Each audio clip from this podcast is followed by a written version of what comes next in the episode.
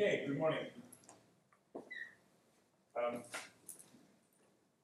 on Monday we learned everything you need to know about these Pgo, uh, beta, omega complexity classes. You will do your homeworks, you will figure out uh, in more detail these things, but import it's important that you understand the class, so that when we start talking about algorithms, you can easily understand which methods fall in the linear class, or, or n log n, or quadratic exponential algorithms. We don't repeat all these definitions as we did last week, and what will happen in your next week's uh, homeworks. Um, was there any questions about about these classes?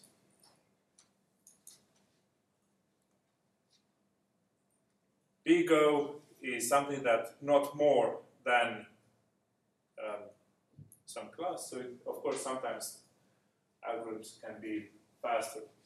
Your code could be uh, in favorable conditions, can give the solutions faster.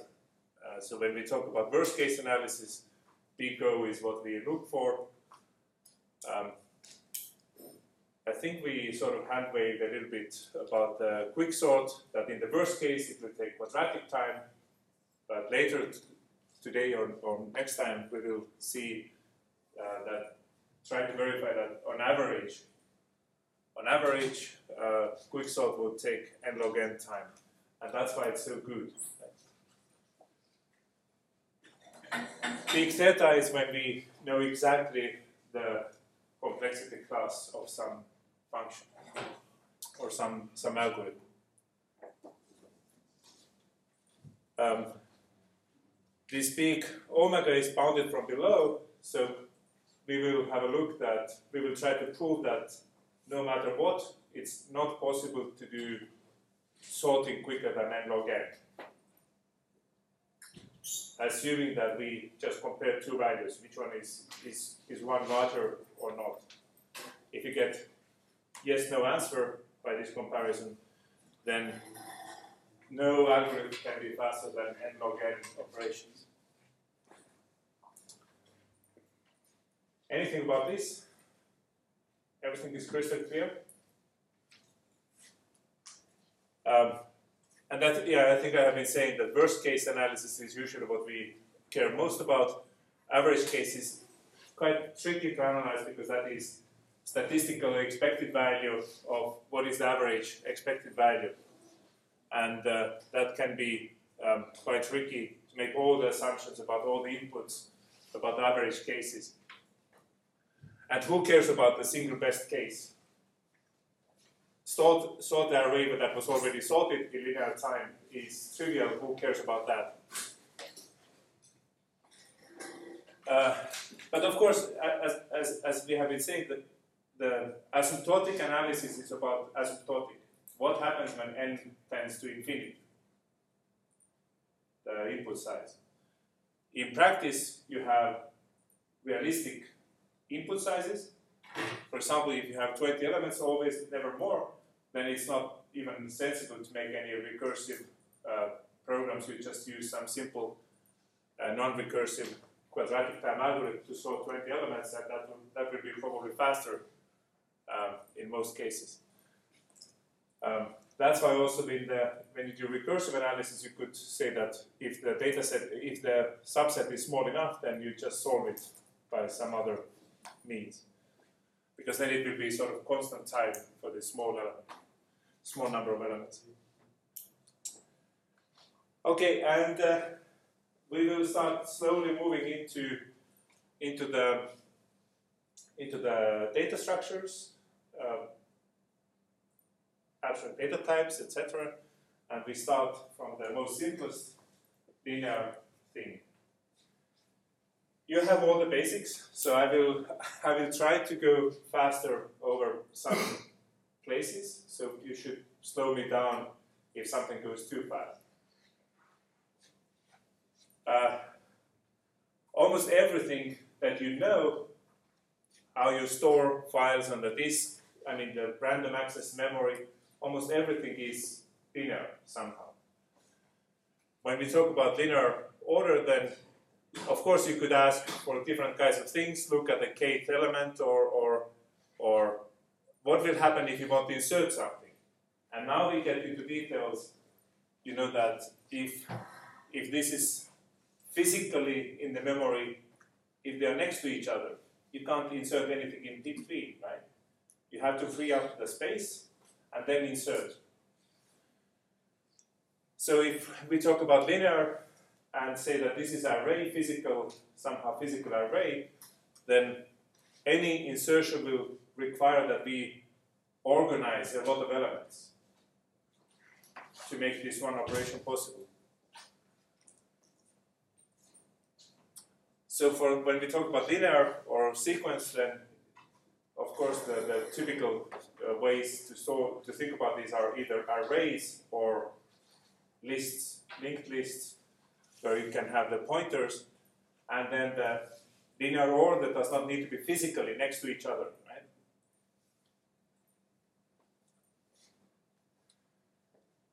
Uh, as I said, memory files, well, I mean the disk.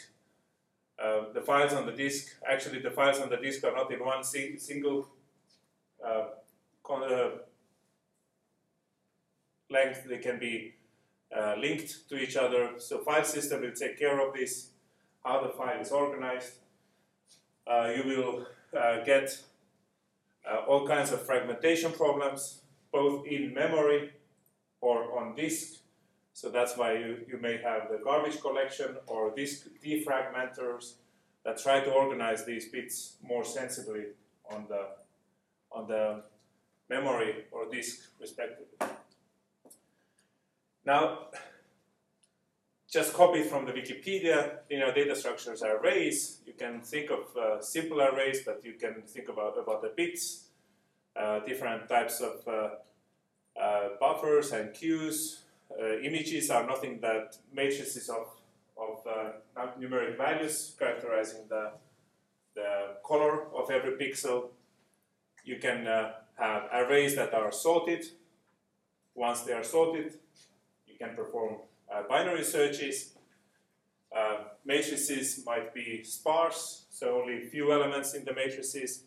All these are linear data structures, but you need to handle somehow on the in the memory. And I'm not going to ask all of these, just to give you the impression that, in the, when we talk about arrays, there are still quite a rich set of things that can be done. When you go to lists, then you can of course have single or double linked lists. Um, there are, we will learn about uh, skip lists that allow us to perform efficient searches on the linked lists. Uh, some more exotic things like X O R linked lists. It's a double linked list, but without, you don't need two pointers, you just need one pointer to represent double link. Uh, things like that. So this is the uh, what we are going to look at, how to also go into these, some of the complexity analysis on the sorting, uh, binary search, Uh, lower bounds, analysis of algorithms, but before we go there, a uh, little bit of repetition of the basic data structures, right? So, uh, of course, in the case of arrays, you reserve some memory, you have some maximum size of the array. What happens when your size grows full? If you within the large array, for example, you keep adding elements, you can, of course, uh, well, the trick is, of course, uh, you can start indexing either from uh, zero or one, depends on the programming language, uh, one off by uh, index, so array position zero is sometimes the first element, or in here, array index zero is off the array, so out of, out of memory, out of uh, the valid range. Uh, what happens when in, in this way, of course, you can, you know the stack, you can add elements to the end, you can remove elements from the end. Uh, what happens when the arrays become full?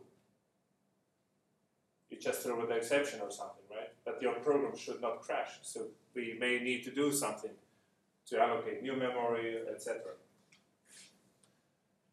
Uh, this is single array, two-dimensional arrays. You can all fit in the same physical order, and then you just index. Uh, the, for example, the, this element is on the on the third array. You know how large each each uh, dimension is. So from third, the third position. So this element is uh, uh, the row number of rows. Um, what, what is the size of one row plus the index to that location. So two-dimensional array you can fit in a single-dimensional array. Or you can make an array that has pointers to these single-dimensional arrays. And of course, both ways you can generalize not to two dimensions, but you can go to seventeen dimensions if you wanted to. Uh, on the lists, the typical operations, and now, now we talk about a little bit more abstractly. So you have a list. What kind of, of operations you want to have? Access the kth element. Access some element. Be it first, last, k, whatever. Right? Access it. Read what is the value. Change the value. Uh, delete it. Add a new element in some position. So get access, change, insert, delete are main operations. Now we, now we talk very abstract level about operations. So this is abstract data type. You don't need to care about is it implemented as an array, as a linked list, as a tree. These are operations that you could implement on top of arrays, linked lists, binary search trees, equally, uh, well, any data structure, those would support these elements, right? So we have abstract data type, uh, which is defined really by high-level definition of, uh, of what type of collection we have and what types of operations we allow on the data. We don't tell in the abstract data type how it will, should be implemented as a data structure, underlying data structure. Uh, therefore, you can easily, in fact, replace the data structure to something else. And uh, some of the abstract data types have vectors, lists, stacks, queues, double-ended queues, priority queues, uh, lookup tables, or, or uh, well, basically a dictionary type, associative array, and, and map. Depends now on the programming language speak. These are usually uh, dictionaries, set, multiset, do you allow repetitions, et cetera. These are all mathematical abstract types that you can implement in different data structures. Uh, so data type or abstract data type is set of values, what do we store, and uh, what are the operations, how do we access and modify these.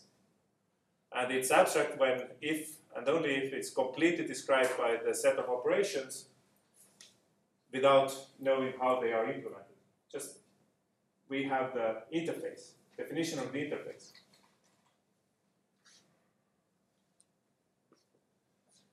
Uh, dictionaries hold key value pairs. Uh, for example, you can think of the telephone book. The key is the name of the person, the value is the phone number, or you can reverse it. If you reverse it, then phone num- every phone number is there once.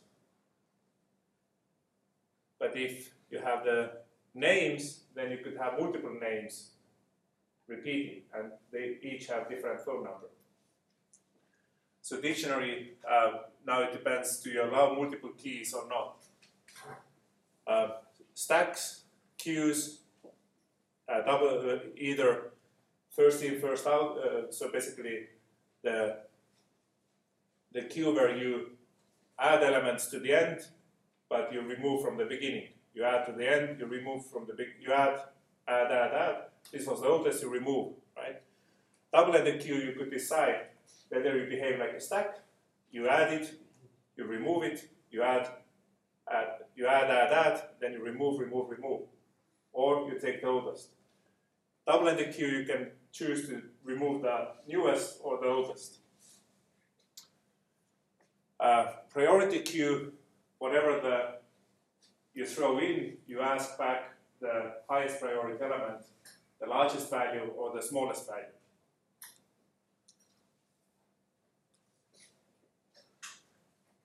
Dictionary, I said the key and element. Um, you index on the key, but it comes with some associated data, the element. You insert certain key with some auxiliary data. Uh, when you remove a pair, you just need to say the, the key, yeah. And then you delete the auxiliary data as well.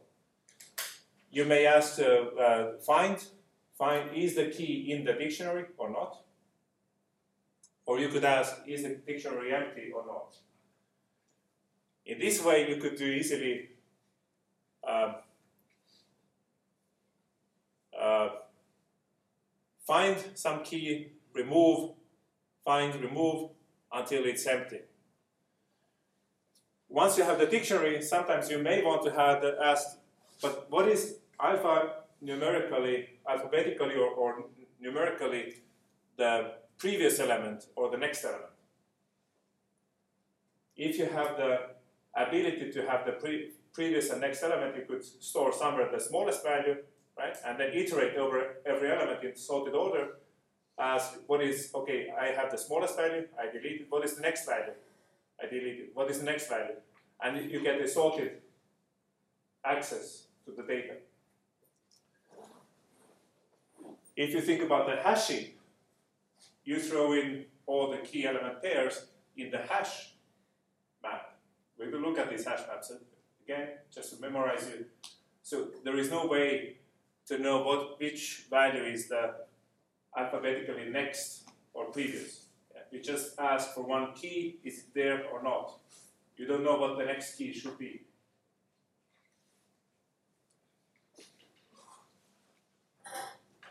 So uh,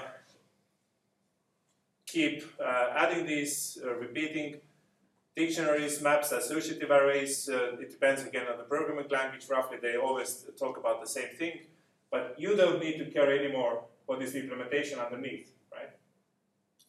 When you program. In here, you need to care about that. How do we store elements in the dictionary? Do we use binary search trees? Do we use hash, uh, hashes? What types of hashes? Uh, do we use uh, linked lists, et cetera? Set, every element is once. Multiset, Multi, yeah, multimap, there could be uh, keys could be repeated. Multisets, uh, element, set elements could be repeated. Uh, but then, of course, we go to these strings, trees, graphs, uh, et cetera. Now, the abstract data type, as simple as this dictionary, could be implemented by many different ways. Uh, we can have just unordered arrays, just all the elements in the array. Of course, to ask, is some element in or not, you would have to go through all of them to make sure that none of them was the key. Uh, if we have ordered arrays, then you can do much more efficient search, like binary search, that you have been measuring. And it's, did you know that it was as fast as you calculated? Did you know? Without, was that a surprise or not? How fast binary search was? Not. Um, but you don't know how to make binary search free, uh, binary search over the linked lists at the moment, do you?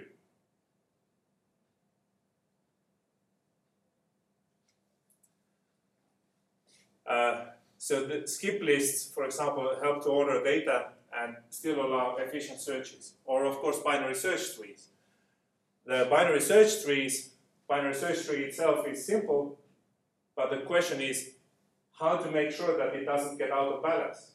If binary search tree gets out of balance, then you have a linear list, and you haven't gained anything. So we have to keep binary search trees uh, balanced dynamically, because you don't know in which order you get elements in. Dictionary, you get elements in some order, and your data structure has to respond to these new elements. Your data structure has to be dynamic in most of the cases. Uh, and uh, ways to balance binary search trees would be uh, A V L trees, Addison-Velsky uh, Landau trees, or red flag trees, for example. Or the generalization from the binary search tree to larger branching factor, like two four trees, B trees. B trees can be n-way. Instead of binary choice, B trees have much broader branching factor.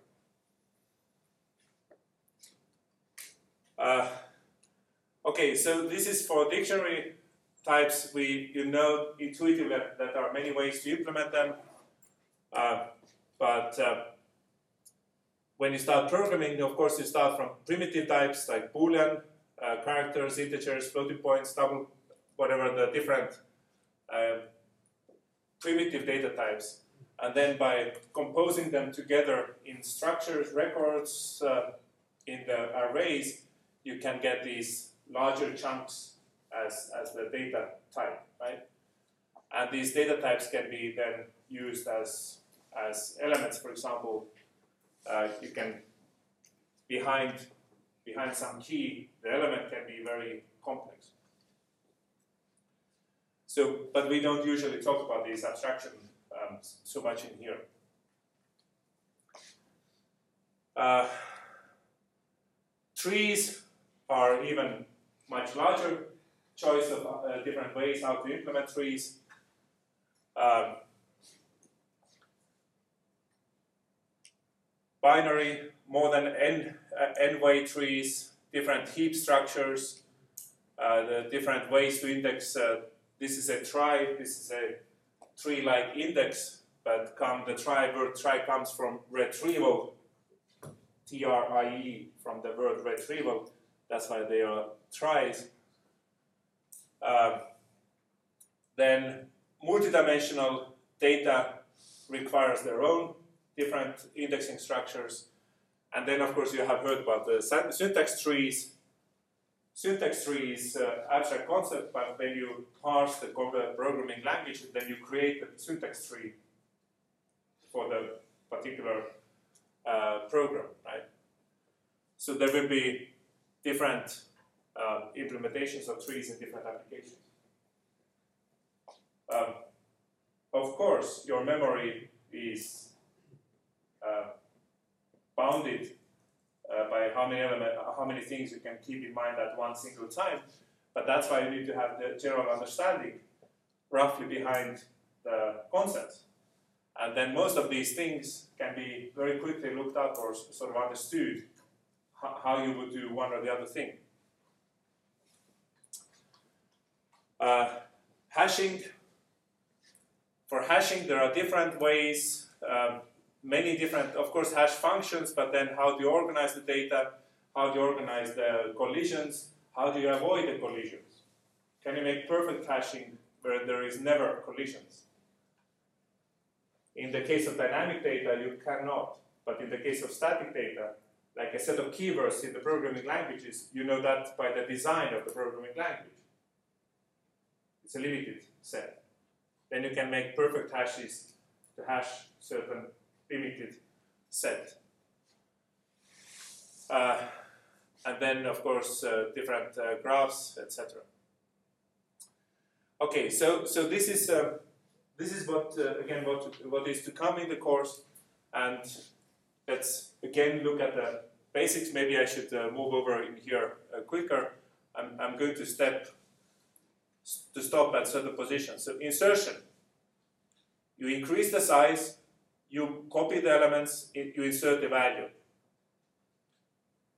Uh, if you want to delete last, you just move the particular size smaller, so that is a constant time. But insertion, in general case, is O n, because you don't know how many elements you need to, need to copy, right? Maybe you need to copy half, maybe you need to copy ninety percent of the length. It's a linear time operation.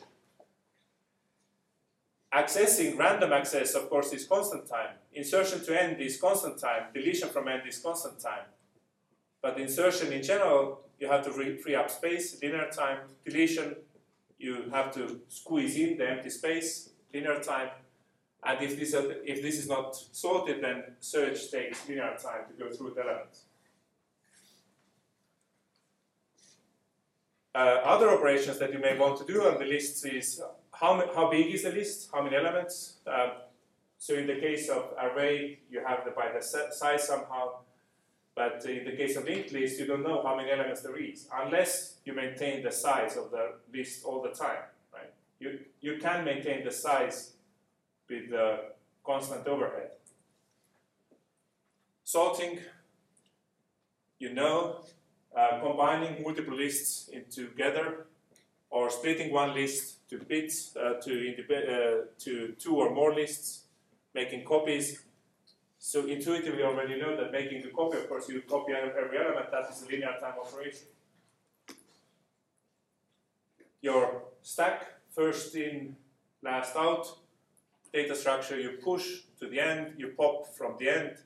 Of course, it's very simple, constant time. Now, array storage requires this problem that when you want to insert, you have to make squeeze in the space, right? You have to copy, empty the space, insert something. That's why the linked lists are nicer, because you, you can just, by repointing the pointers, the next pointer, you just add something in between. And of course, in the memory or in the disk, it could be in different locations. Uh, if you want to add, add sometimes to the end, then you better keep the tail link. Then you can add to the end and move the tail to the new location. Um, why do we need the double-ended queues? Oh, of course, deletion you just uh, uh, jump over. If you If you, if you want to delete this, in order to delete this, you have to have a pointer to the previous element, right? And if this is single linked, you just point to this, you can't get access to the previous element. So therefore, you either find it from the list, and then you jump over this, delete it, um, or you somehow make, need to make sure that you have the linked all the time, maintain the previous element. But that would be cumbersome. So that's why double linked lists would be easier. You want to delete this element. From this, you, you knew the pointer to the next, and you knew the pointer to the previous. So you go to the previous and jump over. You go to the next and you jump over. So that's why locally you need just one pointer, one um, pointer to this element. But again, but in here we start wasting space in a way, right? We have two pointers per element. If element is small, the pointers can be, they require sixty-four bits, well, eight words in your, eight bytes in your uh, memory nowadays. Uh, okay, so you know everything in here. So let's look again, arrays and single linked lists. So accessing the kth element in the array is you just index kth element, it's constant time. But insertion in between, somewhere in the array, you have to free up space to make the insertion. So that is linear time. Uh, if, if you want to access or insert or delete uh, after, before or after the last element, then that is easy because then you just make that happen. Uh, when you have single linked lists, the head of the list, the first element is easy to deal with. Uh, the last element uh, depends if you have the link. If you have the tail pointer, then it's, it's quick because you know the access to that immediately. But anything in between, you would have to go through to get in between and do some operations. So that's why accessing, uh, changing kth element in the linked list, in the single linked lists, uh, is uh, linear time. Too slow, red in here. Um, single linked list compared to double linked list, then when you have access, when you want to access the, the kth element and do something with that, so that was quick if you had also the pointer to the previous element. Uh, if you had not, you would have to find it first. In the double linked list, it's quick because you can look at the previous and the next. Uh, but just if you, if you have double linked list and somebody says, find me seven hundred fifty-third element, you would have to go through to the seven hundred fifty-third element. And that makes it uh, linear time to access the kth element. So array, single linked list, double linked list, you can see the efficiency of individual operations.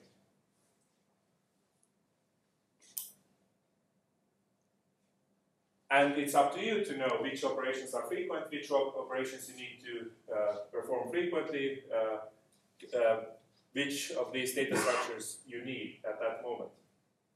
But you can argue easily what is the complexity of a single operation in each one of these typical implementations, right?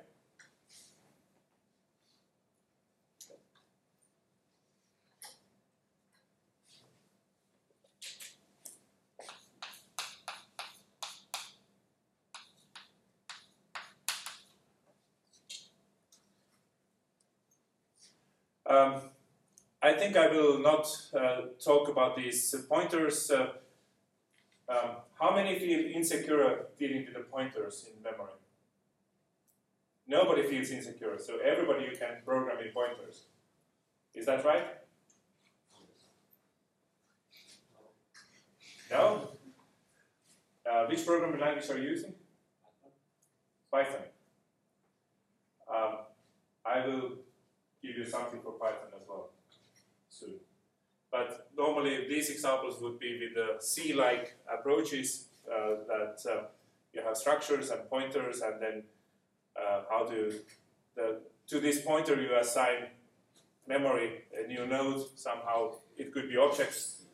In object-oriented it's, it's very similar, and then you have to, then you can modify these uh, certain values in here, and the next previous pointers you, you add null to the next pointer, so you can go through the list until the null pointer and uh, make the new node and then make the link happen, right? And then you can go through the list. In C, C++, you usually reserve either certain element, number of elements in the array, how, big, how many elements you, you want to reserve of one type. If your node is of certain data type, it could be multiple um, multiple uh, fields, then how, uh, reserving twenty uh, elements of type uh, node, you can make it sort of like, like an array. Or you just say how much memory you want to allocate. Memory allocation of, of how much memory.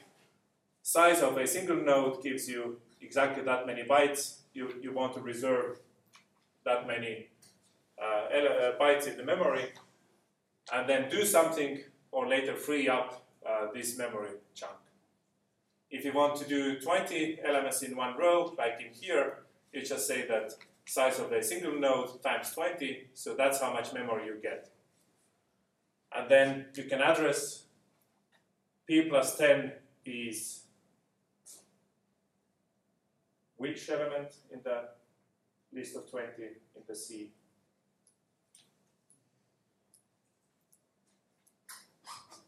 P plus ten is, P is a pointer to the first element of the array. P plus ten is eleventh.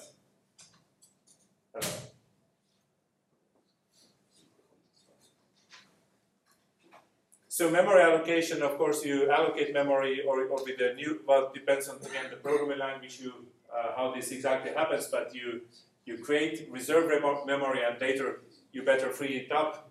Sometimes you have garbage collection. If no pointers point anymore to that location, then programming Java virtual machine may be able to identify that this is something that nobody can care anymore about because nobody has a pointer to this. Therefore, we can remove it and rearrange the memory. But you better think about the garbage collection when you uh, deal with objects. Okay, so po pointer arithmetics is something that you definitely should uh, uh, should understand, at least on the principle level, even if your programming language doesn't directly support pointers for a good reason, right?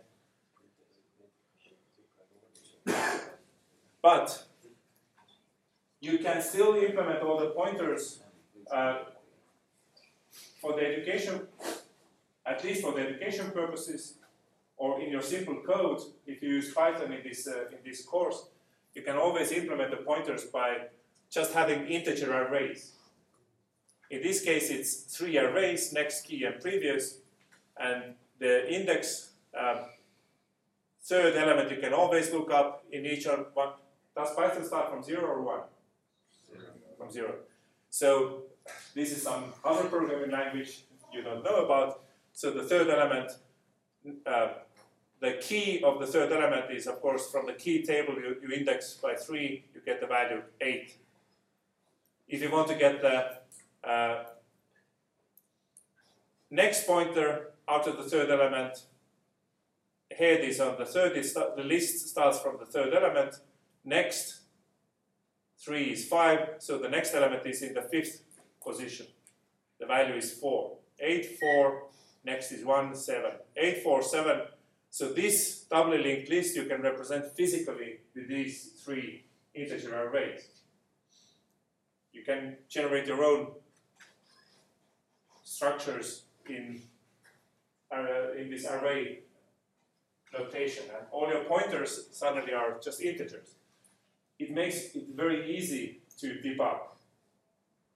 You have a small case, small uh, test program, and you debug by just printing what the values are. Printing the pointers to memory is much tougher, right? Much more challenging. You can do it, but it's more challenging. So in here you can just print out these integers. Uh, then memory handling on top of this thing. In here are three elements in the linked list, but all the seven other positions are free, right? So that is our free memory. So how do you handle the me memory? Is you have the, another list that is all the free elements in the of the array. Starts from the sixth node.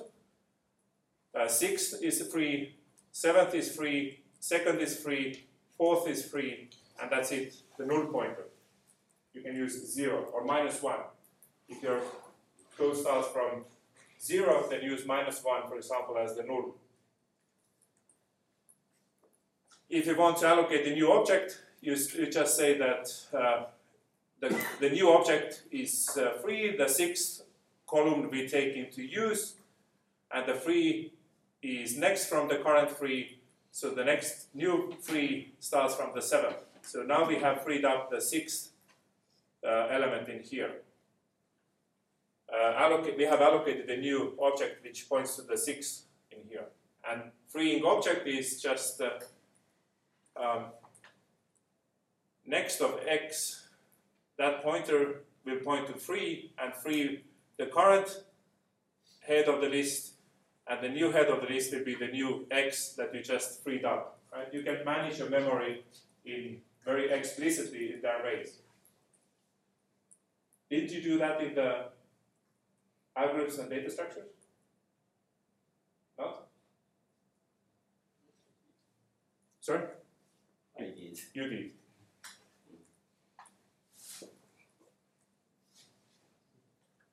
And uh, this is your memory management. You can have the list of free uh, elements, free, free nodes in this. Uh, you can have in the same area, you can have multiple lists. Uh, first list starts from the element three, our previous old uh, list, but the, second, the other list starts from six. And seven, right? So two, uh, two elements in this, uh, the second linked list with the values three and nine. And the free list contains currently two elements, starts from two, and the next one is four, and then the null pointer. So there is no excuse that if your programming language doesn't support pointers, you just can use arrays, for example. Um, of course, you, you don't know maybe in advance how big the array you should take. You, you, you grab ten times more than you need, and then you complain that you run out of memory. Or you could organize it so that you, you add chunk by chunk, so you, you have uh, you allocate one thousand elements at one time, but then you could index uh, double, sort of like find the correct uh, index and then the correct position, so you can actually really manage your memory if you wanted to. Uh, so nineteenth element is is uh, two and five. If this is seven, fourteen. nineteenth is the, in the third list, the fourth element. No, sorry, the fifth, fifth element. Uh, fourteen plus five is, is nineteen, right? So you can make some abstraction yourself.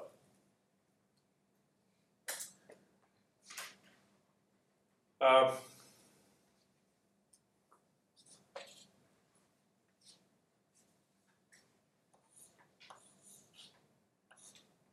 Okay, so this is some, I'm switching top, uh, gears at the moment. So this is a kth element in the double linked list. And the next one points to there. Previous one points to here. What I promised you was something where you don't want to have two pointers, but you still want to have access to next and to the previous.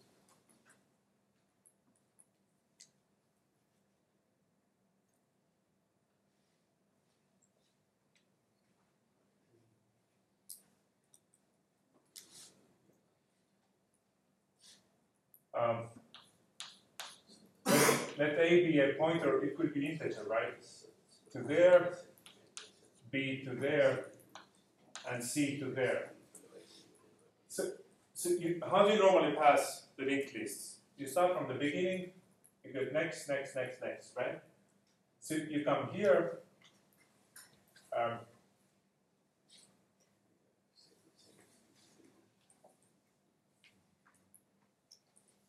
I have two. So basically this is what we usually have, next and previous, right? But now what, what can be done in here is if at the B, B we, instead of having the pointer to A and pointer to C, we have the X O R of A and C.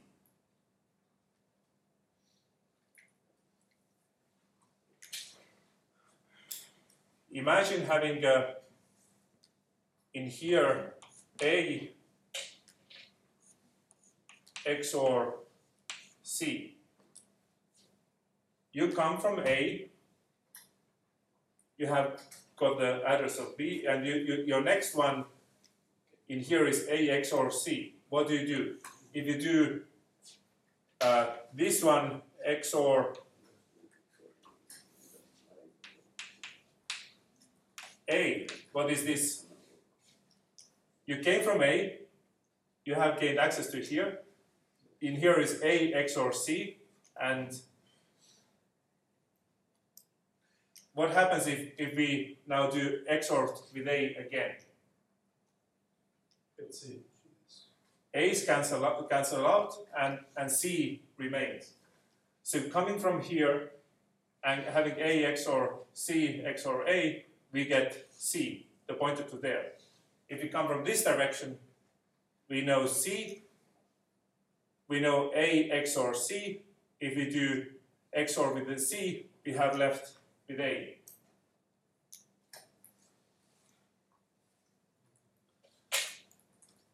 Uh, so you can you can go through the list one way or the other way and start only have one pointer, or you better make it integer in here. It is kind of it is hacked. I'm not saying that you should do that, but this is X O R linked list. Double linked list, but with a single pointer. Sorry? It has its uh, disadvantages. I'm sure it has. Yeah. Especially it's hard to debug. Right? You, have to, you have to be very careful to make it. Right? But it's possible. Have you gained anything in complexity-wise? Nothing. The operations are a constant time. We just use either more memory, twice more memory, or twice less. Any constant in this complexity analysis you can ignore. Is it two or two hundred? You can ignore. Actually, if you want to, for example, delete the gate element, then you have to use more time than using a standard. You would have to, yeah, you would have to, like in the linked list, I think you would need to have that list access to one of the other, no, one of the neighbor, right? Yes.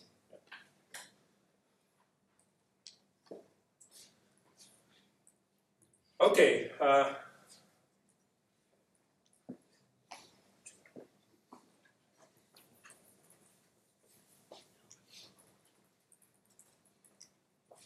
queues and stacks and double-ended queues. Um, if you if you have a, a stack, then you just add to the end, add to the end, add to the end, and then delete from the end.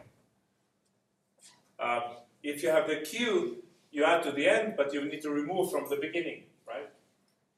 Imagine you reserved a lot of space, you add, and you start removing, you add, you start removing. Your data structure may contain only ten elements at any given time, but whatever you chose as the area, you will run out of the space. What do you do?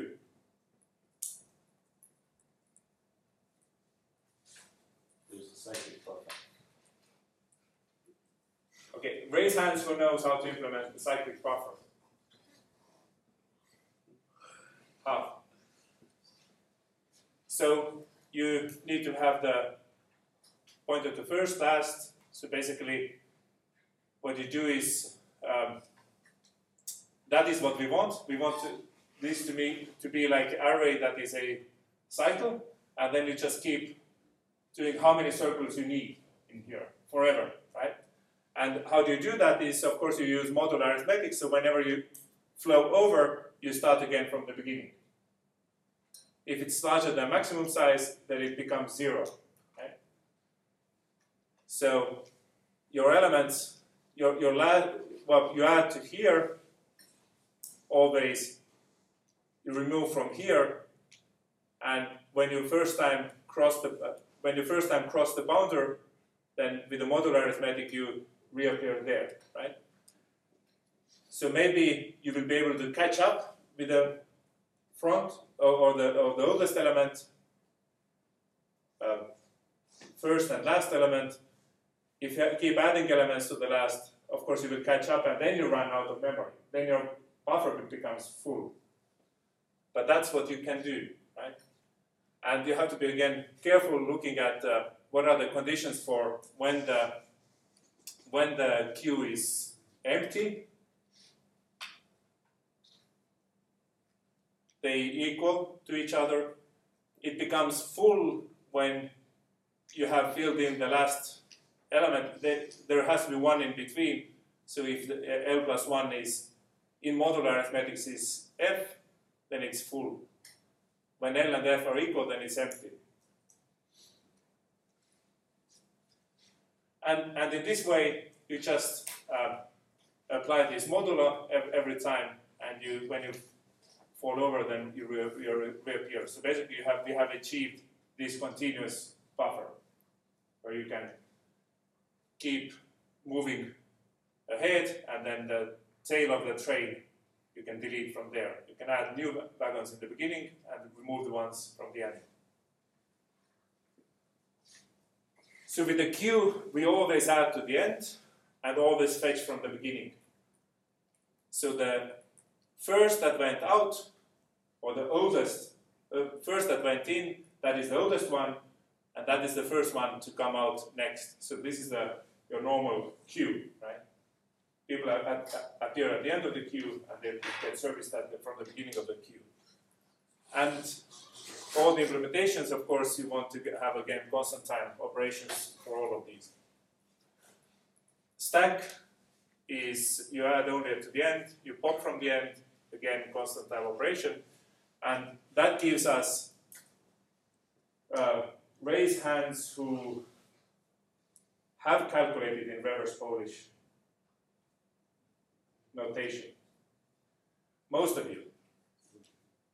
So reverse Polish notation is sort of stack type uh, thing. You start pushing to the stack five, four, three, and then you need to multiply. You know that the last two elements, four and three, will be multiplied together. So therefore, five, four, three, you multiply, you have twelve. In the stack would be five and twelve and two. Then you do minus. If it's defined at twelve minus two, you put the answer ten back. five and ten add together uh, is fifteen, and I hope that this is exactly this, right? So in the reverse Polish notation, with the stack you add to the end, you know that when you do operation, you take pop from the end, you do operation, put the result back. So there is no need to store anywhere the parentheses. Uh, And using this stack, very simple interpretation, uh, the fourth, the programming language, for example, was exactly this. You always deal with the top of the stack. You add new elements, or when you do operations, you do with the top elements from the stack. And you put the answer one, two, or more back to the top. And of course, your programs have to be uh, monitoring that whatever you put in the stack, that at the end will be used as well. Also PostScript, uh, the page description language for the printer, printers uh, is stack-based.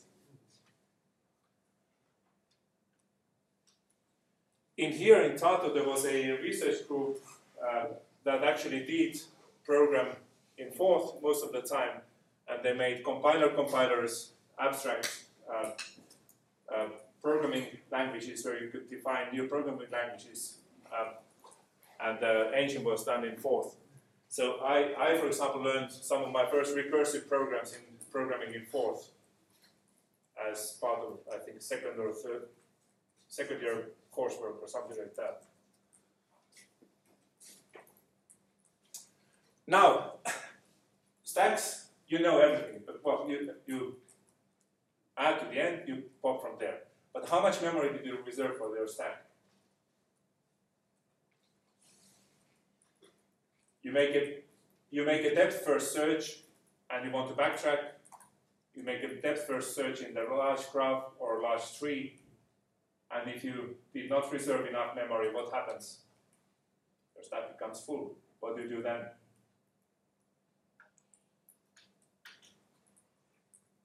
What do you do? Say that out of memory stop. And uh, user on the web sees this strange error and they can't read their Delphi news. You ran out of stack.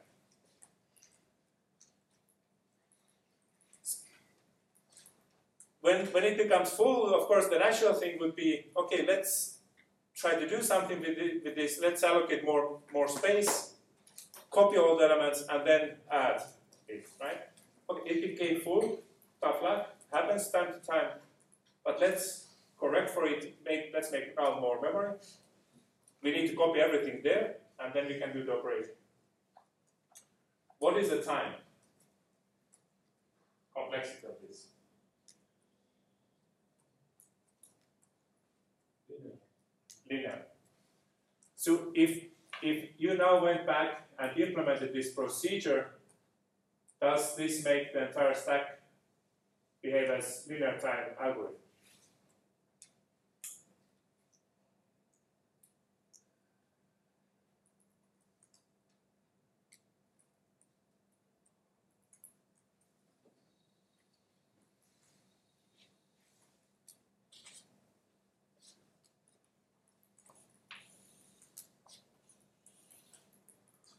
So procedure is simple, that, that when you have certain, certain maximum reach, then you may want to reserve more space, and then you can carry on as if nothing happened. But to go from there to there, we have copied elements, right? How do we analyze the situation like this uh, asymptotically?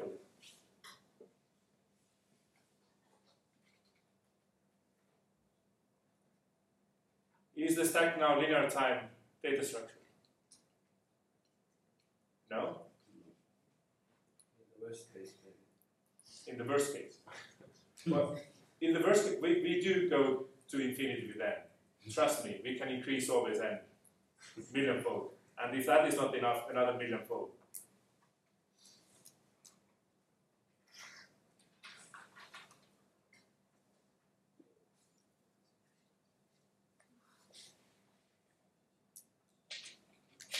So,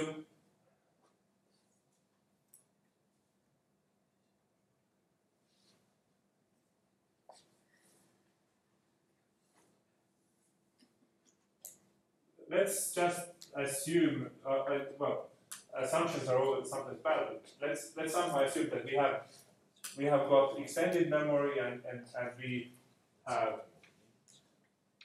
reached near critical point again, or, uh, or this is the, okay, let's, let's make the, we were lucky, two times m equals n, and that's exactly the bound that we ever got, right? Just before we need to copy it again. So how much work we have done to get to this point?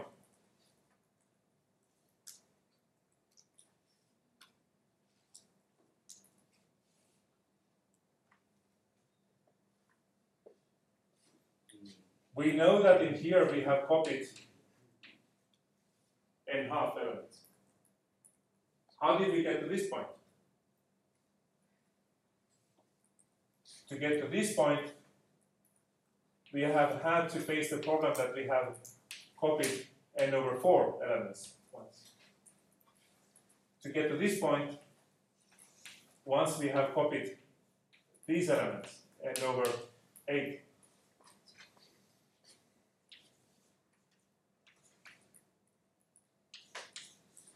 And sum of all of these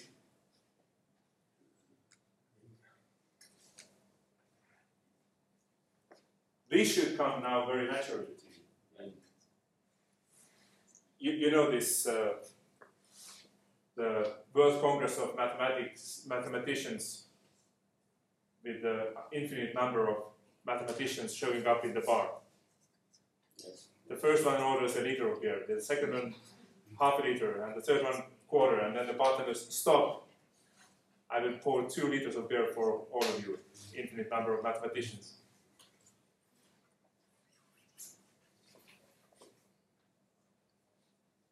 So we ever needed to do n copies, and of course, always when we added elements, then every addition to the stack was was uh, O one for every normal stack operation. And we ever needed to do n copies. And this we did. If we, if we only kept adding, we had n operations. In total, n copies divided by share between all of them is O one per operation on average. So yes, in here we spent more time, linear time, right? But in total, we have done only constant operations per constant time operations per element. How come? Well, this type of analysis is called uh, amortized analysis. Across all the operations. Some operations take more, some less, We want to amortize over all the operations that we ever encountered. And if we have just this procedure, as we said, the simplest possible, you just grab more memory and you, you keep copying. We have not wasted more than constant time per original operation. We could have absorbed that up. Every time we add an element, we somewhere put the potential energy, oh, maybe I need to copy it once, and, and we sort of build up the potential energy and then we release it. And this is one of the techniques to do that, our amortized analysis, by defining what is the potential energy. And then you suddenly, in one operation, you release all of that. This one operation takes more time, but over all the operations, the uh, average time is still constant per every operation.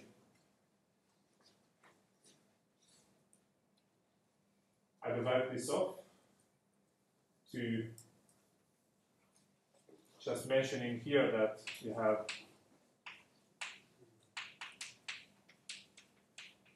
amortized analysis. We have talked so far about the worst case, the, uh, the average case, but this is quite often um, useful that we uh, have the so-called amortized analysis. Some operations take more linear, linear time, obviously, in this case, but when you amortize it to all the operations that ever were needed, then it's, uh, it's still constant time um, element. Uh, constant time work per operation. Uh, you could ask what will happen when you want to release the memory. Then after, uh, you don't need to release immediately, but uh, when you get half full again, and uh, when you get half full, and there you don't want to give up all this memory immediately. You wait until this one is half full, and then you give up this part. And you're sort of a little bit conservative in releasing. And then in this way you can argue that you can handle the insertions as well as deletions in constant time, uh, because then you, don't, you still don't need to copy too much. So you can handle both the insertions and deletions in the same amortized cost of constant time per element. So this is over the lifespan of the algorithm.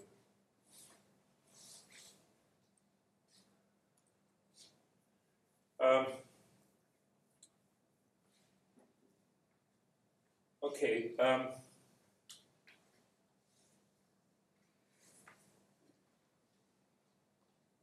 so uh, we have about half an hour. I'm just trying to think of uh, what to be fitted here.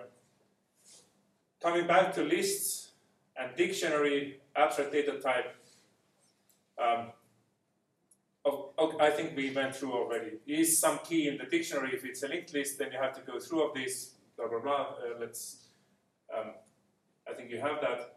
But if you have array and sorted list, then the dictionary is a binary search, right? Binary search, you look at the middle point. Should the value be before or after?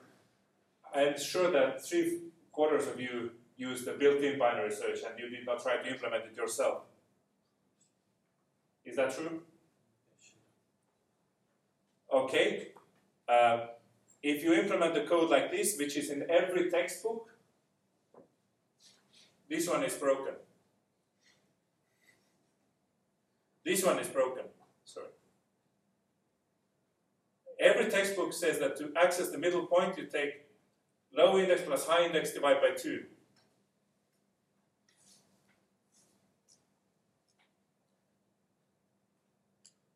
Between one and nine, ten divided by two is five. Between one and nine, five is the middle element. Right? Why is this broken? You engineers, you want to go to work for Google.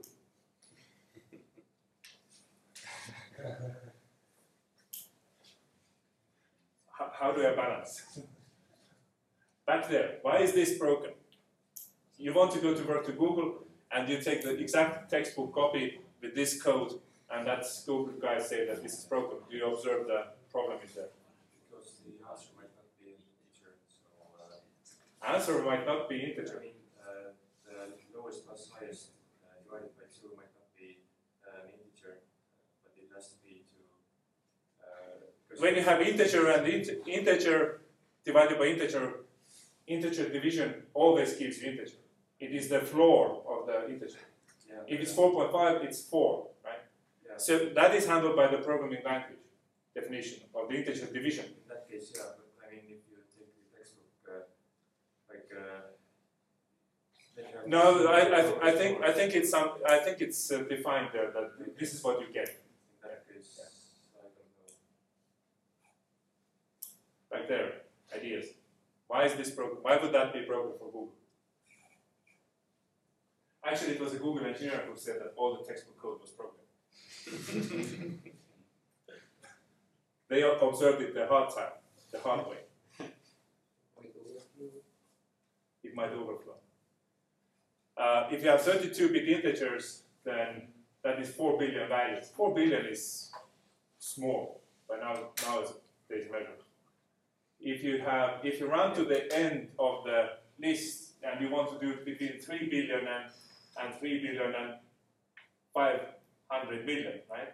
So then you would have to uh, add three billion to three billion, five hundred million, and that is way beyond the four billion that is the integer size of the thirty-two bit integers. Yes, your data would fit in the memory, but if you you may have the integer overflow at this moment. And this one avoids that by just uh, uh, taking the low, well, you know that low and high, it has to fit in the memory, right? And then you just um, add the half of the difference in here, but you don't increase the values. Right? This will be a small value, but two is even smaller, so low plus small value, you are still between low and high. Uh, okay, um, what is the, the next thing that you would do with it? Well, if I say that I don't allow, or your programming language somehow says that recursion is not allowed, what do you do then next? How many of you would write this as iterative code? Two, three, four? What is in here is that you have the some uh, test, you return some values, you calculate, and now, now you, you do depending on the choice, if it If the middle point is larger than the value you search for, you, you should look from the first half, otherwise you should look from the second half, otherwise you just return that that value was equal and you have found it indexed to the equal position. The last thing that you do leaving this procedure is you return the answer, found, not found, or you call the recursion. So the recursion is the last thing that you do when you leave this procedure, and that is called a tail recursion. It's a little bit hidden in here, but it's called a tail recursion, and turns out that tail recursion you can always replace by a cycle. As long as low is less than or equal to high, then you just do the same tests, and when you run out of this, why would you go to this uh, binary? Why would you go to this situation rather than start again from here to test? Right? You just replace by the cycle. Uh,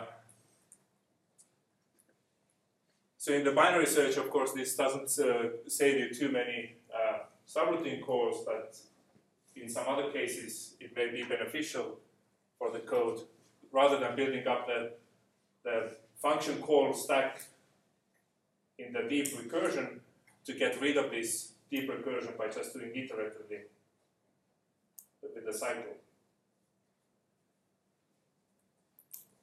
Um,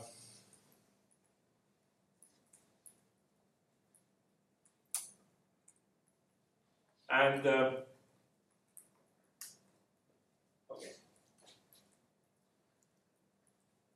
So we perform logarithm of n in binary search. But this is only when we have the sorted data. So that's why sorting was useful. Uh, sorting is, I remember when I was studying that uh, some I B M uh, guy had said that on the modern computers, whatever the mainframes, so something like thirty, forty, if not fifty percent of the time goes to sorting. So C P Us just sort, sort, sort. So that was the biggest amount of time good for sorting. I don't think that this is uh, any more the case, uh, but at some point we just needed to sort a lot. Uh, now, sorting, of course, is that we want to have the situation that you only monotonically have equal or larger values when you go from left to right. Now the thing is that the, the sorting, you have how many different ways, you have n elements, uh, how many different uh, inputs you could have with n elements. And it could be any permutation, right? Any of the n could be the first, n choices for the first, n minus one for the second, et cetera. So you have n factorial uh, things. And now that when we analyze the sorting, somehow we, we can make the argument that there is n factorial possible orderings, and in order to figure out from any of those reorderings, the only single one that is correct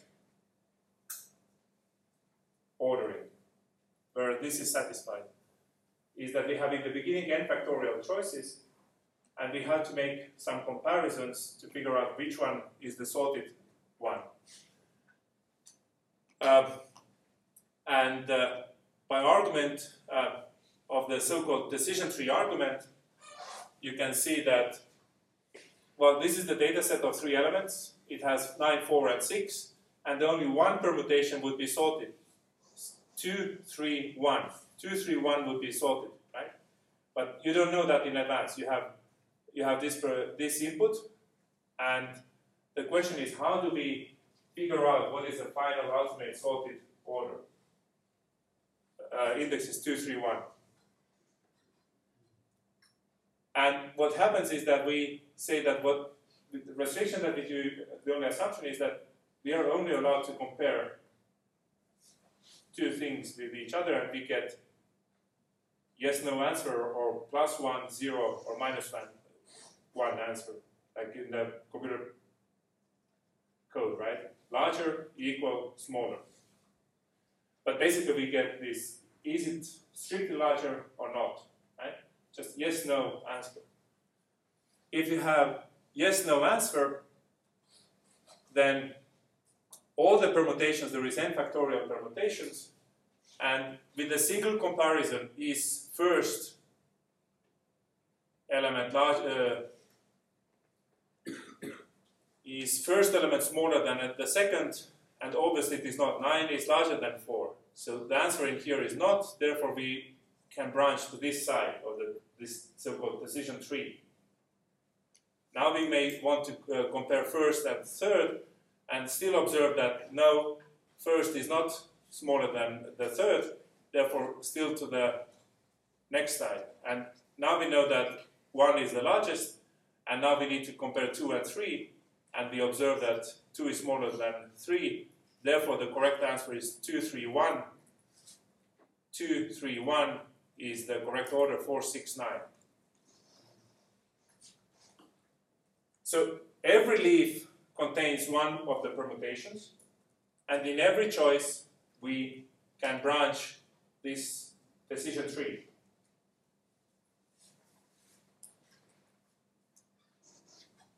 Now, what was the complexity? What will be the complexity of this algorithm? That will be how many tests did we perform? In this case, three tests.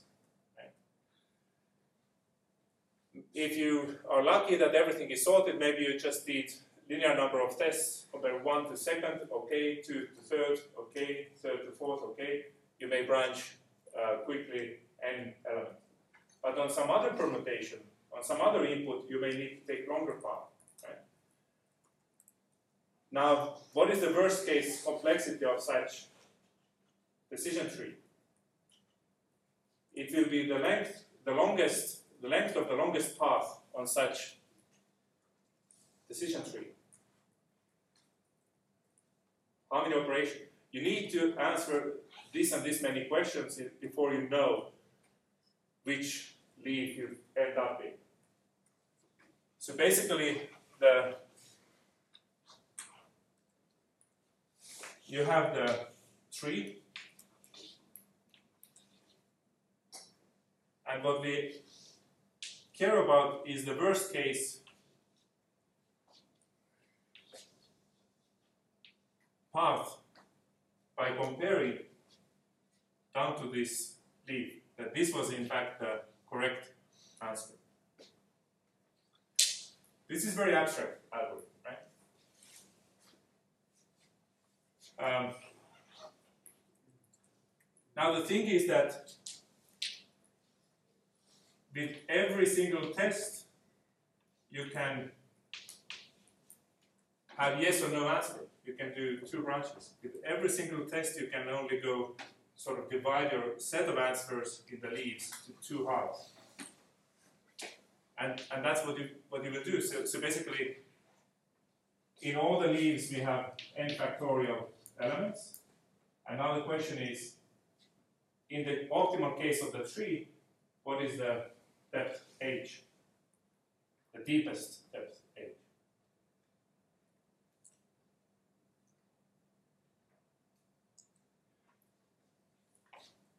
Optimally is when this tree is fully balanced, is always at choice we can split the two equal sizes.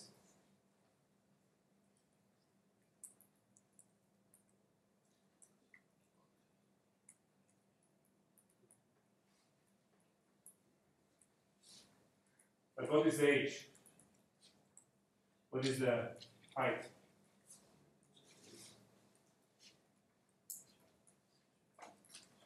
You You can argue the other way, that you start from the top, you have two sets, four, two, four, eight, et cetera. Ultimately, you would need to have n factorial leaves, right?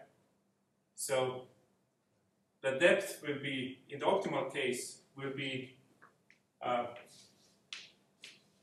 logarithm of uh, n factorial.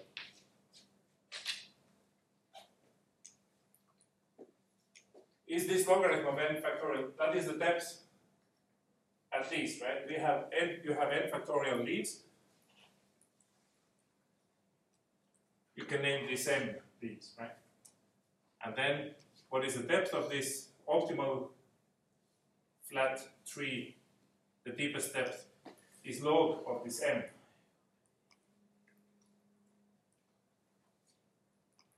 So, what is this value?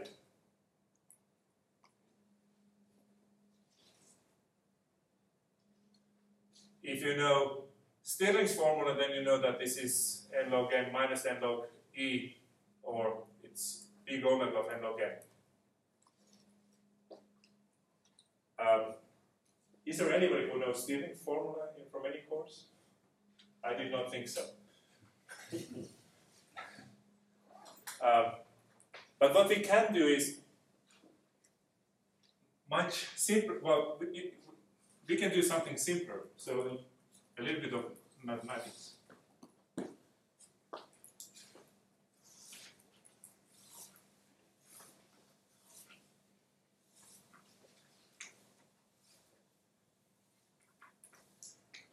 So we want to analyze what is the fastest algorithm that can sort elements, right? And the fastest one is so that the decision tree is the, the flattest somehow, but still the depth of that tree will be log of n.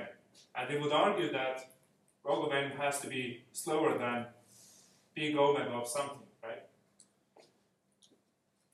Uh, how do we calculate log of n factorial?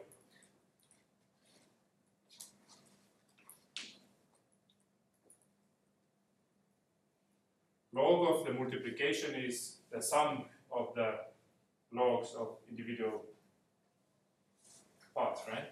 So log of factorial is log of n plus log of n minus one plus log of n minus two plus log of one.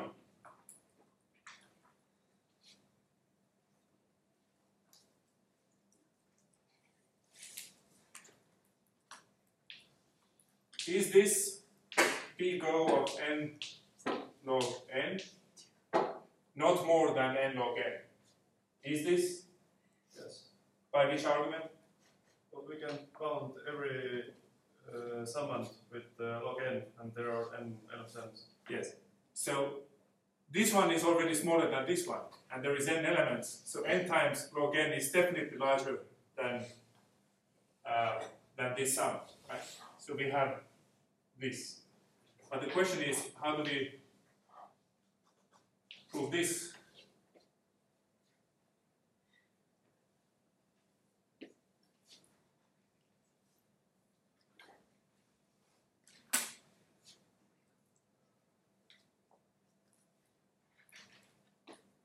Somewhere in this sum is log of n over two plus .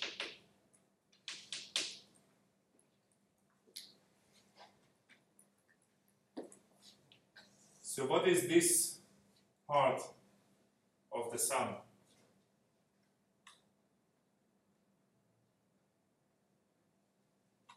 It will be more than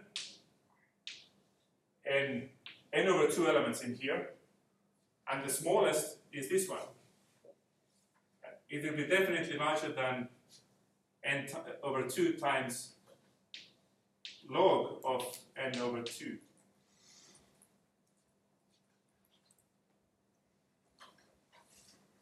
It will be more than this, but we can throw out the constants. This will go up. So basically, uh, by this argument, this has to be larger than, throw out the constants, it has to be larger than n log n.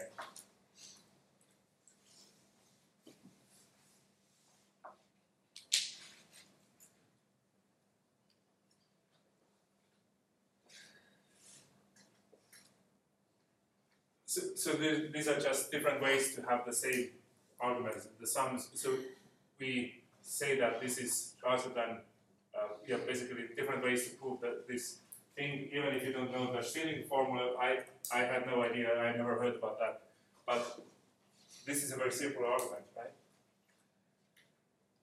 right? Uh, so we have just sort of proved that for your n input of n elements could be any permutation, and your sorting algorithm has to figure out one that is exactly sorted, only one of n permutations, right? And whatever you do, your best squeeze of the tree that can sort every possible permutation still has this depth. Therefore, the worst case algorithm for whatever sorting algorithm will be n log n.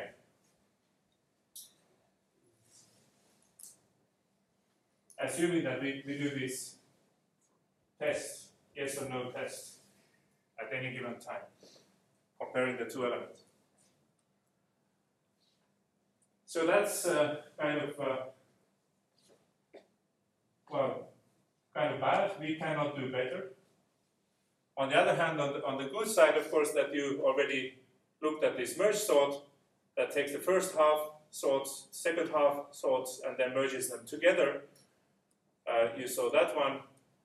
Uh, this is just a merge. Uh, this we went, and with this, with this quick, uh, with this merge sort analysis, to sort n elements when n is one is just constant time. Right?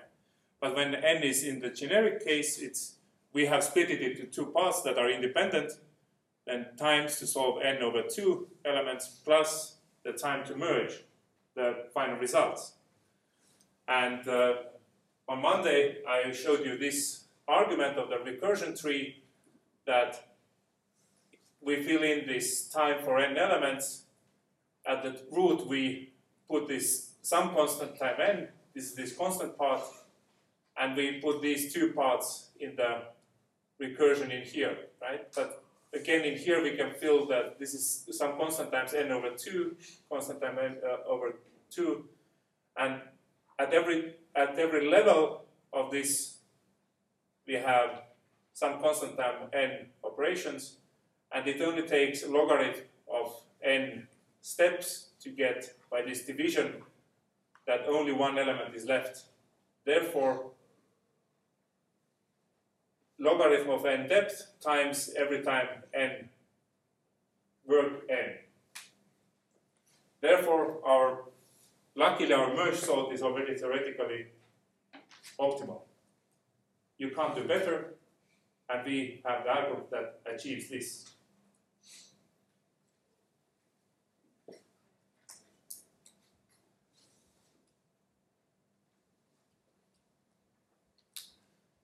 Um, well, the problem with merge sort is that it requires uh, shuffling of the data. You, you merge into the new array, or you make copy and then you merge back, so back and forth. And, and then there are uh, merge sort variants, variants published that are in place so that they don't require extra memory and still work in this n log n time. Uh, so that is actually quite complicated uh, arguments, and it could be much complicated, quite complicated to implement. But uh, as bonus task, I was proposing something where you just uh, don't do exactly n log n, but uh, when you need to free up space, then maybe you need to bu bubble up a little bit. That bubble up to the correct place in the other list can be linear time operation, but still, hopefully there is not too many such operations. So you may uh, run an experiment. Do you save anything, and how much of these um, lists that go out of order? Okay, um, so that was merge sort, and then is the practical, uh, the other very practical one. The, the good thing with the merge sort is that that is guaranteed. Whatever the input, we have the n log n algorithm. Maybe the constant can be two or three times slower than quicksort on average case, but the problem that uh, it's otherwise it's quite similar. That we divide to two parts, but there is a caveat. We don't know how to split it perfectly to two. It can be almost to two equal halves. And instead of merging, we just split in the beginning, select some uh, pivot, and then larger values, smaller values, and then independently you continue on those both sides. Which, by the way, immediately hints that you could use some parallel processing power. One processor starts on this side and the other on the, on the other side. Uh, but the code is very, uh, again, sort of like high-level code is just a couple of lines of code. Um, partition, for partitioning, you can have different ways. You can have different sort of like you can have your pivot, and then you have your unprocessed uh, space. You ask, what is this value? Should it fall into the blue, end of the blue? But if, if it falls under end of the uh, pink, then you just leave it in here. You take the next one, next one, next one. Then it has to go to blue. Then you put it in there, in this place. But this pink one, you can put at the end of the pink. Right? That is simple. You could have different... different ways. This one has, this is the pivot, and I think it tries to start from both sides uh, until you have a mismatch that larger element is there, smaller is there, then you swap, and then you keep doing, squeezing the space, and you put the pivot in, the, in between. So you go as long as, as these are small, the green ones, fine, the large ones, you hit the smaller one, and once you have the pair that is mismatched, you just swap them, and then you keep processing the blue one. I think some uh, Python or Java has now built-in case where there is not one pivot, but two pivots. That gives you three regions at the end. And your quicksort becomes not divide to two and do two parts independently, but after the two pivots, you compare, is it region A, B, or C, and then you recurse into the one or the third. Uh, what where I want to head up is uh, is the qu question about the pivot. So at the worst case, what will happen is that your pivot is the largest element or the smallest, and then you have just eliminated one of the n elements, and you still have to process n minus one elements. And you wasted linear time to observe the smallest or largest. And if you do this argument, the same recursive uh, analysis in here, then this is time of n is time of n minus one plus linear time, and then it, this is n plus n minus one plus n minus two plus n minus three, et cetera, or one sum from one to n, n, and that is quadratic. And in the worst case, you have quicksort that is quadratic time algorithm. In the worst case. So the question would be, uh, this is the perfect choice. Uh, always split in two, but what will happen on average? What will happen if we, if you don't get the midpoint, if you get ten percent and ninety percent, okay, or five percent and ninety-five percent? What will happen if you always get one percent and ninety-nine percent? Is that quadratic time?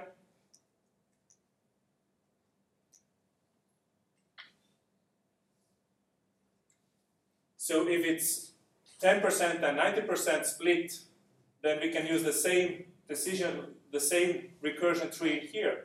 One tenth goes to the, this call, and nine tenths, ninety percent goes to that call. We keep dividing in ten on the left, and in log n, log in base ten n. Very quickly they run up with, with just a single element in there. The depth in here, the recursion depth in here, is logarithm, but on the base, not one tenth in here. This is the base of ten, so this is nine tenths in here. So logarithm of on the base one point one something, and even logarithm with one point one something, this is still logarithmic depth in here. At every level, there is uh, maximum linear time, but the time will be somewhere between this and this. So bounded by n log n from below and n log n from up. So even if you have a one nine split or one ninety-nine split, it will still be uh, n log n sorting algorithm. Okay. Um, We will stop it here, and next time uh, start from this place and try to see uh, what happens on average and what happens if we have good choices and bad choices mixed.